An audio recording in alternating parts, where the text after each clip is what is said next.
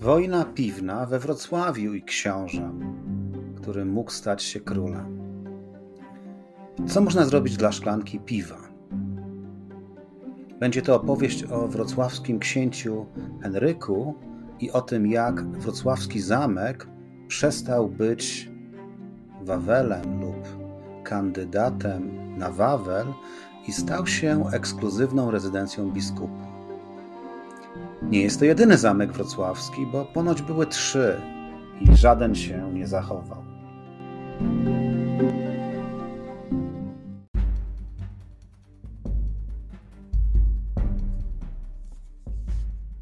Ryszard Kapuściński powiedział kiedyś: Wszak istnieje coś takiego jak zarażenie podróżą i jest to rodzaj choroby, w gruncie rzeczy nieuleczalnej.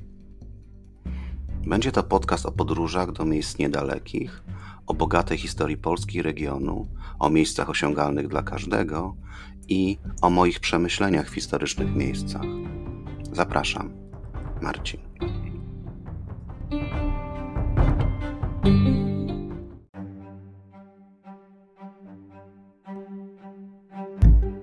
Zwiedzając Wrocław, wszyscy udają się oczywiście na Ostrów Tumski. Co widzą? Monumentalną katedrę świętego Jana Chrzciciela w swojej ostatniej odsłonie gotyckiej e, z domieszką renesansu, baroku czy klasycyzmu. Mieszankę stylów zawdzięczamy modom, pożarom i Szwedom, którzy i tutaj dotarli celem palenia, mordowania i grabieży. Swoją wielkość katedra, tak zwana czwarta katedra, zawdzięcza biskupom wrocławskim, którzy byli tu zawsze, ale ostatecznie zadomowili się na wyspie chyba od 1345 roku. Ale nie o katedrze będzie ten podcast, tylko o tym, jak miłość do piwa tychże biskupów spowodowała zamieszki w mieście, a także, a może głównie, o wrocławskim Wawelu, o którym nie zawsze się wspomina i może trochę o innych wrocławskich zamkach. No i chciałbym powiedzieć o mostach, ale na pewno nie zdążę, więc będzie to temat na inny podcast. A do opowieści o Wrocławiu zainspirowała mnie Magda, jedna z moich słuchaczek, więc pozdrawiam panią mecenas. Wrocław ma sporo fajnych historii. Mam nadzieję, że opowiem dziś o czymś nieoczywistym. Znów ucieknę do scenariusza Historia, miejsce, historia. Tym razem wybitnego Piasta. Może trochę zapomniane, może trochę zapomnianego. Bo tak się wydaje, że wszyscy znają Wrocław, ale jednak nie do końca.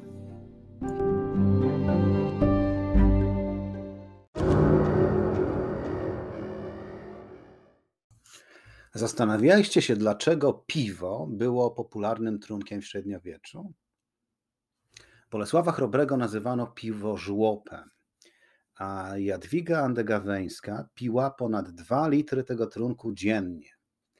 Ponoć napojenie piwem naszego wojska pod Grunwaldem przyczyniło się walnie do wygranej bitwy. Ponoć Słowianie i Bałtowie znali produkc- proces produkcji piwa znacznie wcześniej niż znano w obecnych Niemczech. Więc uwaga. Piwo było trunkiem pochodzącym z fermentacji, z dodatkiem chmielu, który ma właściwości bakteriobójcze, a piwcie wody w owym czasie było bardzo niebezpieczne. I tak to, kogo było stać, unikał wody, pijąc właśnie piwo. Ponoć Leszek Biały, w cudzysłowie, wyreklamował się papieżowi Honoriuszowi z krucjaty do Ziemi Świętej tym, że w Palestynie piwa nie ma i żyć przeto nie można. Więc unikanie służby wojskowej to nie tylko polski problem czasów słusznie minionych. Jak już powiedziałem, pod koniec XIII wieku dość dobrze na Ostrowie Tumskim zadomowili się duchowni. A akurat oni należy do, należeli do grupy raczej majętnej, więc stać ich było na piwo.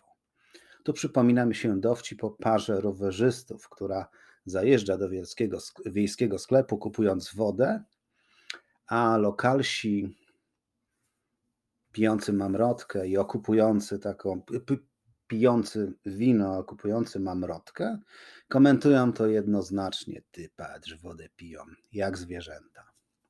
Nasi duchowni piwa spożywali sporo, więc zwrócili uwagę na koszty i się zaczęło.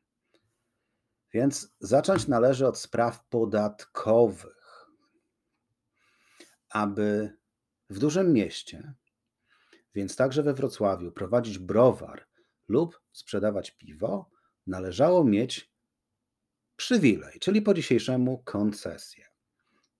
Swoisty protekcjonizm, bo przecież producenci piwa odprowadzali podatki do kasy miasta, mógł doprowadzić do fuszerki, czyli nie najlepszej e, jakości produktu.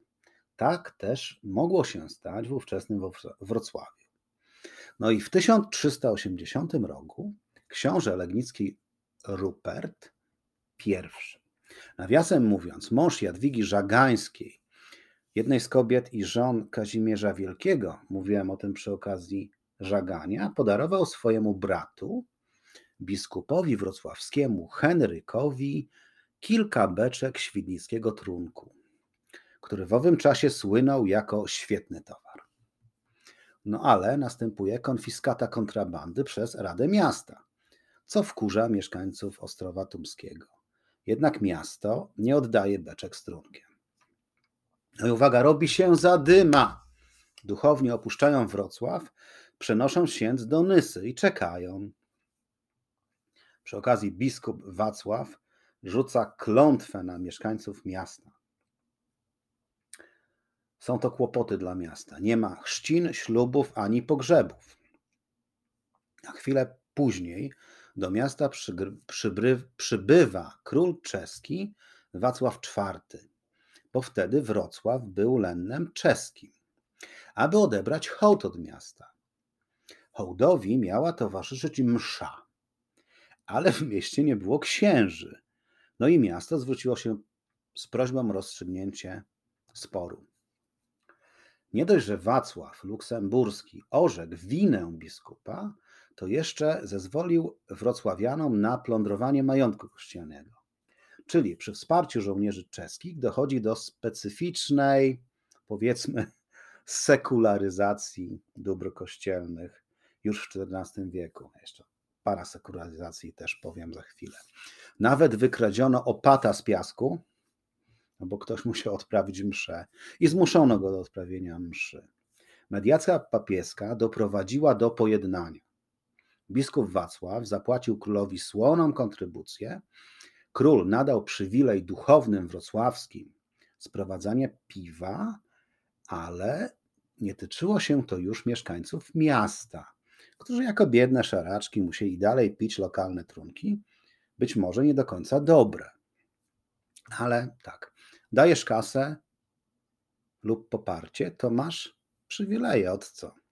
A piwo świdnickie lepszego marketingu nie mogło sobie wymarzyć, bo zostało wypromowane ponoć w całej Europie.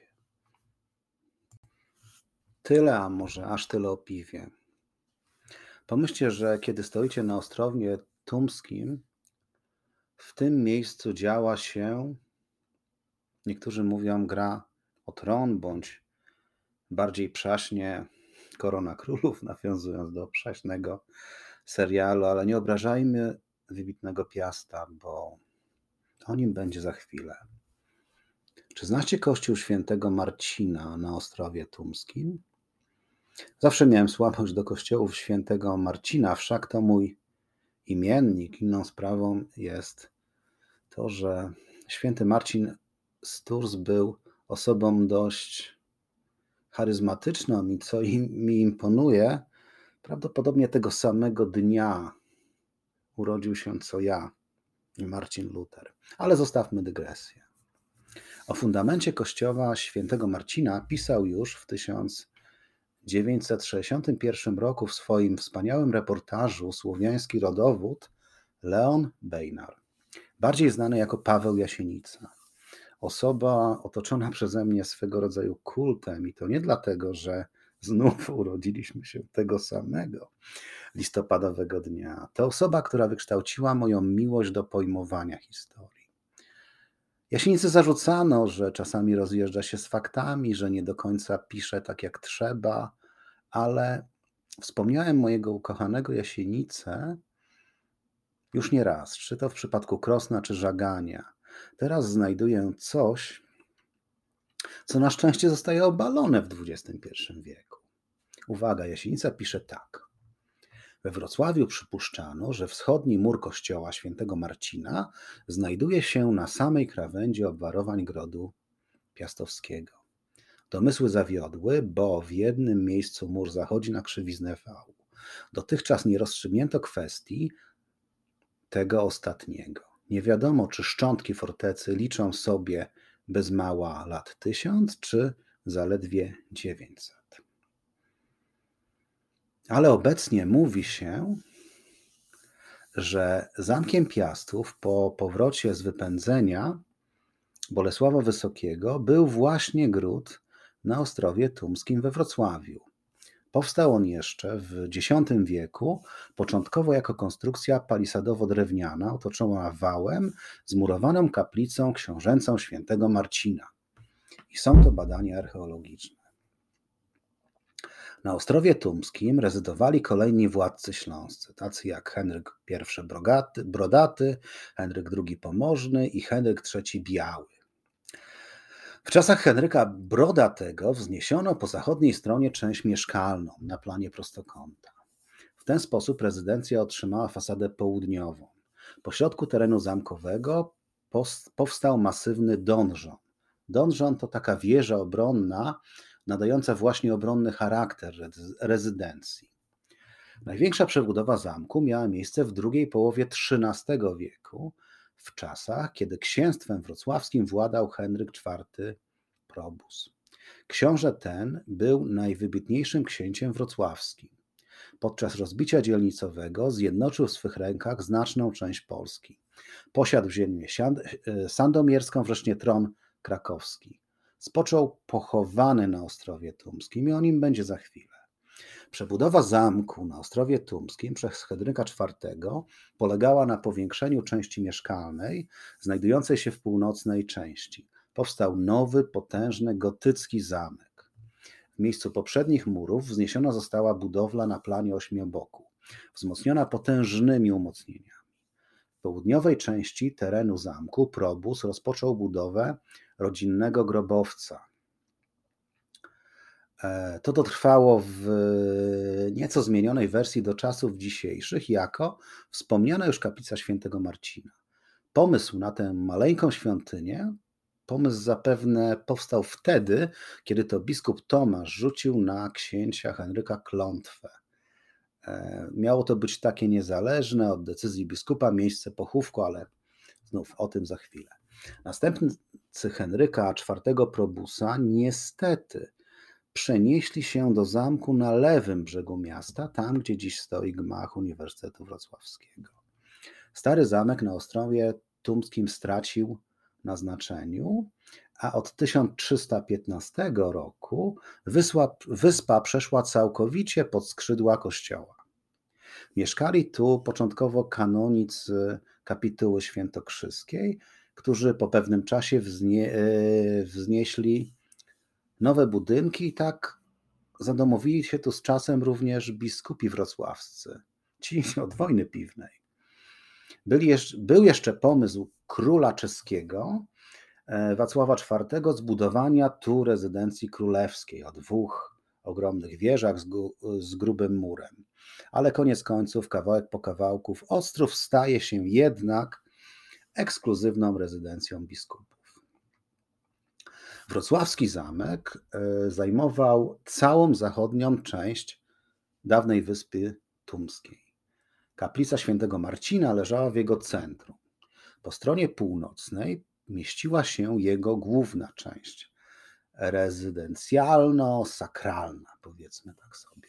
Obecnie znajdzie, znajdziemy tu dom Notre Dame, czyli XIX-wieczny obiekt kasztorny. obecnie hotel i ośrodek konferencyjny. I tutaj muszę kogoś zacytować. Dzisiaj stoi tam klasztor siódr, sióstr szkolnych de Notre Dame. Pozostałości murów odnalezione w jego piwnicach pochodzą z różnych faz budowy zamku, bo każdy z władców dodawał coś nowego, powiększając lub przebudowując poprzednie założenia. Tak mówi pani profesor Małgorzata Chorowska. To ona właśnie wraz ze studentami Politechniki Wrocławskiej odtworzyła zamek w formie makiety. Istnieje szansa, że w niedalekiej przyszłości powstanie na wyspie podziemna trasa turystyczna podobna do tej pod rynkiem w Krakowie. A w piwnicy Notre Dame, gdzie nie tylko można przenocować, znaczy nie w piwnicy, w Notre Dame można przenocować, ale w piwnicy Notre Dame można e, zobaczyć ścieżkę edukacyjną dotyczącą Zamku Piastowskiego we Wrocławiu. Obala to tezę mojego mistrza Pawła Jasienicy dotyczącą zamku, że go tam nie było albo że jest budowlą starszą. Oprócz tego e, w okolicach Notre Dame można zobaczyć przepiękne ogrody. Warto zwrócić uwagę na jeszcze jedno miejsce nieoczywiste. Nie każdy wie, że zaraz obok katedry wrocławskiej znajduje się najstarszy w pełni zachowany budynek we Wrocławiu oraz najstarsza użytkowana do dziś świątynia w mieście. Jest to kościół świętego Idziego, wybudowany w latach 1213-1218. Legendy mówią, że obecny kościół stanął na elementach stojącego w tym miejscu kościoła romańskiego. Powstał pod kierownictwem e, biskupa Waltera i to właśnie biskup Walter zapoczątkował też budowę katedry, tego, tej pięknej katedry, którą, o której ja nie chcę opowiadać, bo na pewno inni zrobią to lepiej. A wszystko to dzieje się w czasach Henryka Brodatego, wybitnego piasta, który dbał o osadnictwo i rozwój gospodarczy Śląska. Tak dbał, że sprawa osadnictwa wywołała spór księcia z władzą kościelną i Henryk Brodaty został obłożony klątwą kościelną. Dlatego umarł nie we Wrocławiu, tylko w Krośnie Odrzańskim, a pochowano go w Trzebnicy. I co jest ciekawe, Henryk Brodaty był mężem świętej Jadwigi Śląskiej, więc jak człowiek obłożony klątwą mógł być zły, skoro jest mężem świętej? Dziwnie. Ok, ale pomyślcie, że kościół świętego Idziego stał już tutaj przed rozbudową wrocławskiego Wawelu. Więc podsumujmy. Co musimy zobaczyć w ramach dzisiejszej historii? Koniecznie Kościół Świętego Marcina. Jak biegałem e, w okolicach Ostrowa Tumskiego, zatrzymałem się, zrobiłem zdjęcie i mówię, co to jest? No właśnie sprawdziłem, ok, kościół mojego patrona czy imiennika. Oczywiście koniecznie trzeba zobaczyć podziemia Notre Dame, bo tam w, w, znajduje się wiele warstw historii, o czym kiedyś Leon Bejnar, czyli Jasienica, nie wiedział. Oczywiście Kościół Świętego Idziego, ale w ramach wojny piwnej, wspomnienia wojny piwnej, warto również spróbować jakiegoś lokalnego piwa, najlepiej jednego z, z jednego z lokalnych mikrobrowarów. Ale opowiedziałem o jednym zamku, może za chwilę będzie o czym innym. Musimy teraz opowiedzieć o Piaście, ale to za chwilę. Nie wiem na ile słuchacze, ale ja nie zapamiętałem z lekcji historii Henryka IV Probusa, a jedyny piast śląski, o którym uczono nas w szkole, to oczywiście Henryk Pobożny, który zginął w starciu z Mongołami na polach Legnica, matka rozpoznała go bez głowy po szóstym palcu nogi.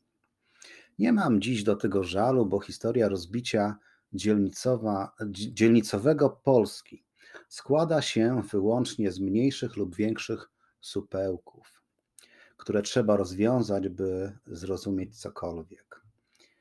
E, zacząłem więc rozbicie dzielnicowe konsumować kawałkami, bo Absolutnie nie kupowałem historii, że Polska została rozbita na dzielnicę testamentem krzywoustego i po próbach zjednoczenia Polski przez Kazimierza Odnowiciela, Bolesława e, Śmiałego, Władysław Łokietek tego dokonał. To jest absolutnie słaby opis ponad 182 lat historii.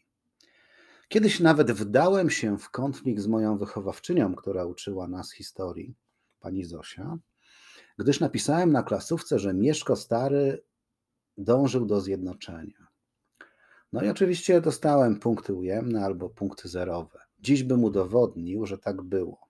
Ale wróćmy do dzisiejszej historii. Zadajmy sobie pytanie, czy Polska mogła być zjednoczona pod berłem śląskim? Odpowiedź brzmi tak. I to się prawie udało. Z historii na pewno więcej dowiemy się o wspomnianym, e, o wspomnianych już pradziadku i dziadku Probusa, czyli o Henryku Brodatym czy Henryku Pobożnym. Słusznie, bo doprowadzili do rozwoju gospodarczego Śląska, co dawało tej prowincji słuszne racje do starań tron królestwa. Ciekawi mnie, dlaczego większość książąt śląskich ma na imię Henryk. Patron nieciekawy niestety z punktu widzenia Polski, bo ze świętym Henrykiem II, cesarzem, następcą przyjaznego e, Polsce Ottona III, tłukliśmy się ładnych kilka lat. Ok, wróćmy do naszego Henryka. Henryk urodził się, Henryk IV Probus.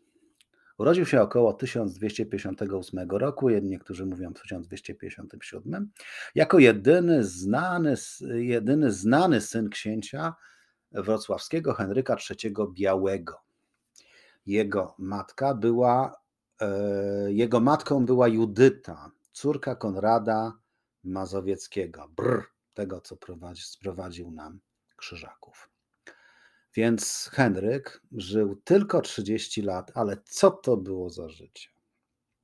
Jego tata Henryk Biały szybko umarł, jednak podzielił księstwo na dwie części. Jedną przeznaczył synowi, drugą biskupowi Władysławowi, swemu bratu, który miał się opiekować młodym księciem.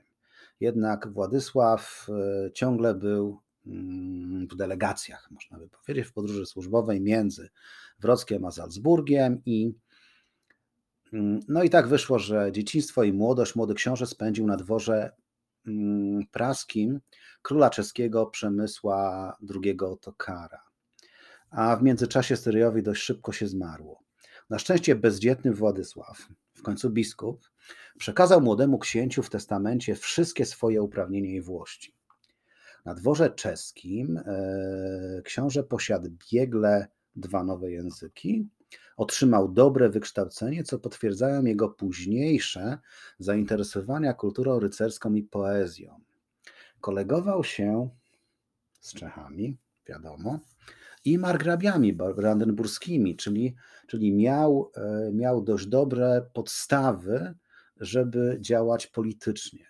Walczył również u boku swego mentora Przemysła Otokara na Węgrzech i tam widać wyuczył się wojennego rzemiosła. Uzyskuje należne mu księstwo i oczywiście pełnoletność w 1973 roku. Podobno wtedy złożył hołd Tokarowi, ale są to tylko domysły. Walczył też e, u boku króla Czech przeciwko Rudolfowi z Habsburga. No i tę wojnę przemysł przegrywa. Osłabienie protektora powoduje mm, porwanie Henryka przez swojego stryjka, księcia legnickiego Bolesława Rogatkę, który wtedy wysuwa swoje terytorialne żądania. Już wtedy książę przyjaźnił się z Przemysłem II, swoim kuzynem, wujkiem, wszyscy byli jakoś powiązani. Przemysłem II z Wielkopolski i Henrykiem Głogowczykiem albo Henrykiem III Głogowskim, którzy stają w jego obronie wraz y, z lojalnymi mieszkańcami Wrocka. W bitwie pod, to jest niefajna nazwa, pod Stolcem, wygrywa syn Rogatki, Henryk Brzukaty, a zaprzyjaźnieni kuzyni Przemysł i Henryk trafiają do niewoli. Ostatecznie jakieś tam ustępstwa terytorialne przy wstawiennictwie oczywiście króla czeskiego zaistniały i Probus uzyskuje wolność. Takie było rozbicie dzielnicowe. Wojny, wojenki, uwięzienia. Tu na razie nie wchodzimy e, w tematy kastrowania, oślepienia, obcięcia uszu i tak dalej. Także wszystko dzieje się dość łagodnie. Po śmierci Przemysława Otokara w wojnie z Rudolfem Habsburgiem Henryk e, wpadł na pomysł zagarnięcia korony czeskiej, krok po kroku. W tym celu udał się do Pragi, aby zostać opiekunem syna Otokara, którego skądinąd znał, Wacława II. Jednak ktoś go uprzedził, jeden z margrabiów brandenburskich Otton. Ale w sumie nie był to zły ruch, bo w zamian za to, żeby siedział cicho, otrzymał od Rudolfa z Habsburga ziemię kłodzką. Więc tak, młodemu księciu wystarczy konfliktów międzynarodowych. Siłami różnej perswazji, no i ta perswazja była naprawdę bardzo różna, Henryk rozszerza księstwo śląskie i wypracowuje sojusz ze swoimi przyjaciółmi, Przemysłem II i Henrykiem Głogowskim. I, uwaga, dawnym wrogiem, który spuścił mu Bęcki, e, Henrykiem Brzuchatym. Ich nawet zaprosił, uwięził, e, no i nie wyszli, dopóki się nie dogadali. Takie metody negocjacji średniowiecznej w rozbitej dzielnicowo Polskie, Polsce. W tak zwanym międzyczasie, i to jest e, jakiś tam element oczywiście istotny w biografii naszego bohatera, w tak zwanym międzyczasie wdaje się w konflikt z biskupem Tomaszem II, zajmując ziemię nysko-muchowską. A o co poszło? Oczywiście o kasę. E, to był taki rodzaj sekularyzacji dóbr kościelnym celem łatania budżetu, na długo przed reformacją oczywiście, co zakończyło się już wspomnianą tam kawałek przed e, opowieścią o samym księciu, klątwą. W końcu panowie się dogadali, klotwa została cofnięta, Tomasz wraca do domu, ale pojawia się apetyt Henryka na Kraków. Uwaga, Henryk dwukrotnie próbuje zająć Kraków i za drugim razem mu się udaje. Bardzo ciekawą faktem jest to, że Henryk walczy o tron krakowski ze znanym nam księciem Władysławem Łokietkiem. Łokietkowi spuścił Bęcki nie kto inny jak Henryk Brzuchaty. E, ten sam, który niegdyś pokonał Probusa, syn Rogatki, czyli stryjka księcia Henryka. Więc mając już Śląsk, Wielkopolskę i Kraków, brakuje tylko korony. I w sumie dość nieoczekiwanie, bo sojusznikiem w tym zadaniu zostaje ówczesny arcybiskup gnieźnieński Jakub Świnka. Ale warunek jest jeden. Uwaga, mamy czas sporu o inwestyturę. Więc korona ma pochodzić od papieża, a nie od cesarza niemieckiego. E, a wygląda na to, że z cesarzem niemieckim w sumie całkiem dobrze mógłby się dogadać Probus. I tutaj na drodze do sławy i korony pojawia się lobbysta, albo inaczej po średniowiecznemu legista. Legista, oczywiście w cudzysłowie, to w średniowieczu wielbiciel prawa rzymskiego. I tym legistą jest niejaki Jan z Goćwina podejmuje się pośredniczyć w dealu z papieżem o koronę. Dostaje od Henryka 12 tysięcy grzywien złota. Podobno e, Henryk te e, grzywny złota wykuł, kując na, mm, na chybił trafił ściany katedry wawelskiej. E, więc te 12 tysięcy grzywien złota to jest 10 tysięcy dla papieża a 2000 na łapówę dla kardynałów. E, to się nazywa po rosyjsku wzjadka. E, Jasiu podmienia część złota na metal podobny. Czy wtedy tombak istniał. I okazuje się, że brakuje cztery koła. Wszystko wychodzi na jaw. Najpierw jest na księcia. Potem legista wyparowuje do Wenecji, a poluje na niego wkurzony książę, bo traci koronę, i wkurzony papież, bo mu kasa ruszy. Jan z Goćwina miał brata Jakuba, medyka na dworze Henryka. Czeska kronika z Brasławska mówi wprost, że bracia porozumieli się i Jakub podał Henrykowi IV Probusowi truciznę, po której książę przeżył. Jednak potem ponoć e, ten sam medyk smarował trucizną nóż do krojenia chleba. Więc koniec końców Henryk umiera w 1290 roku po kilku miesiącach od podania trucizny. Ponieważ jest Henrykiem prawym, czyli probusem, przebacza swoim trucicielom i zakazuje ich ścigać.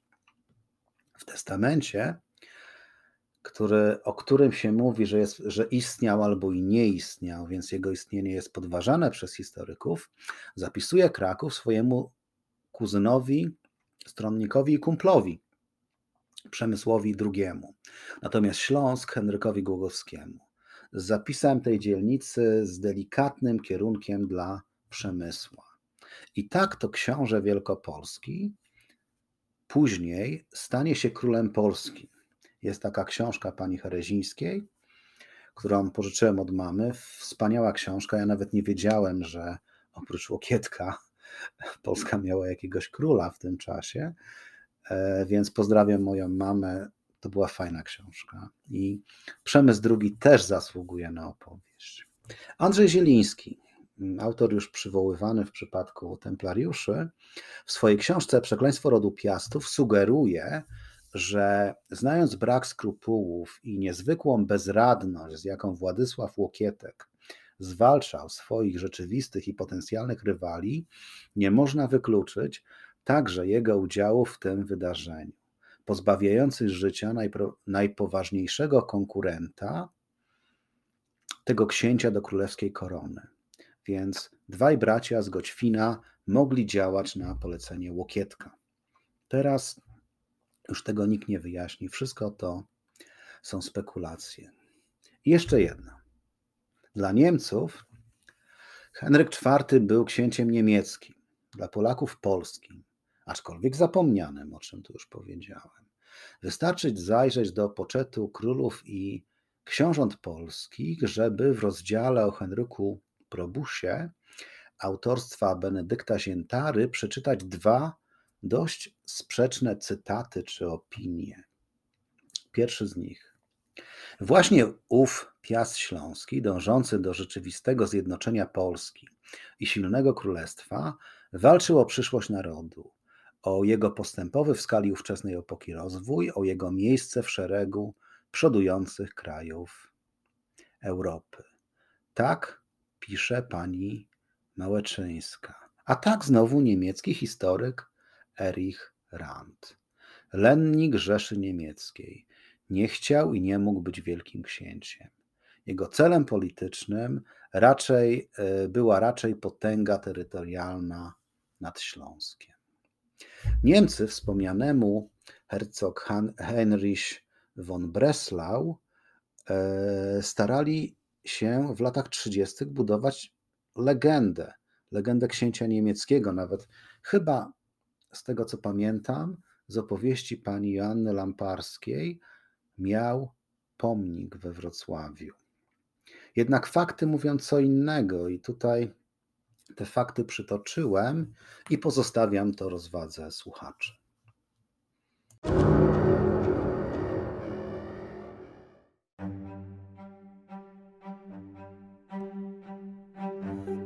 Sarkofag Henryka IV Probusa stoi dziś w lapidarium Muzeum Narodowego we Wrocławiu, w, w tak zwanej Galerii Śląskiej Rzeźby Kamiennej. Pusty. Co działo się jednak z prochami księcia jest zagadką, zagadką epoki. Sarkofag zdobią dwa orły. Jeden śląski, drugi do złudzenia przypominający późniejsze godło Polski. Obłędny monument i jeśli ktoś powie, że Henryk Probus był księciem niemieckim, to zadam pytanie, co robi ten orzeł, który potem został wykorzystany przez innych piastów. Orzeł biały oczywiście. Troszeczkę political fiction i wspomnianej grze o tron. Bogaty Śląsk i stolica Polski we Wrocławiu. Najlepsze połączenie kultury Czech, Polski i cesarstwa.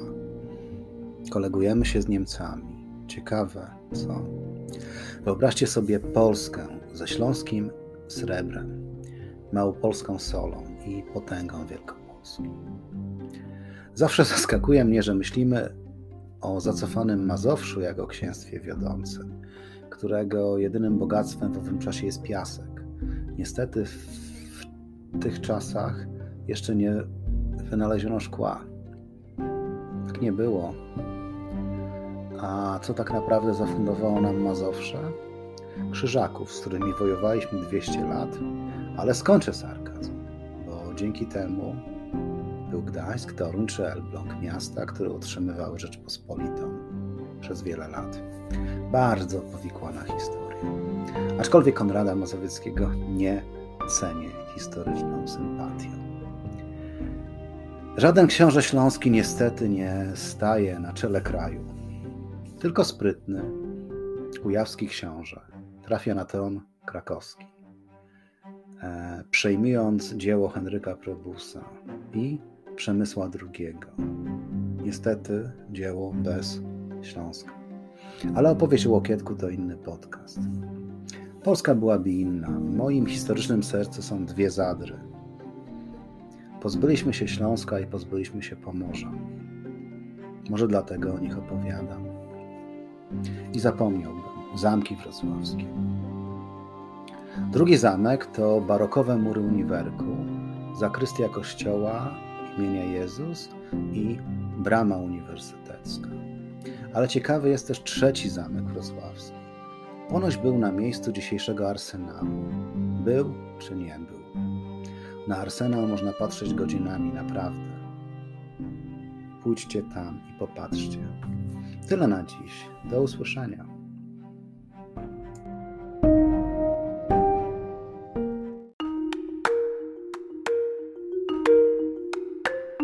Moje krótkie posty z miejsc nieoczywistych znajdziecie na stronie www.instagram.com ukośnik miejsca podkreślnik nieoczywiste. Mam też stronę podcastu www.facebook.com ukośnik nieoczywiste miejsca. Jeśli któryś z postów wart jest podcastu, po prostu napiszcie na adres dom w Dawidach małpa gmail.com. Zapraszam do kontaktu.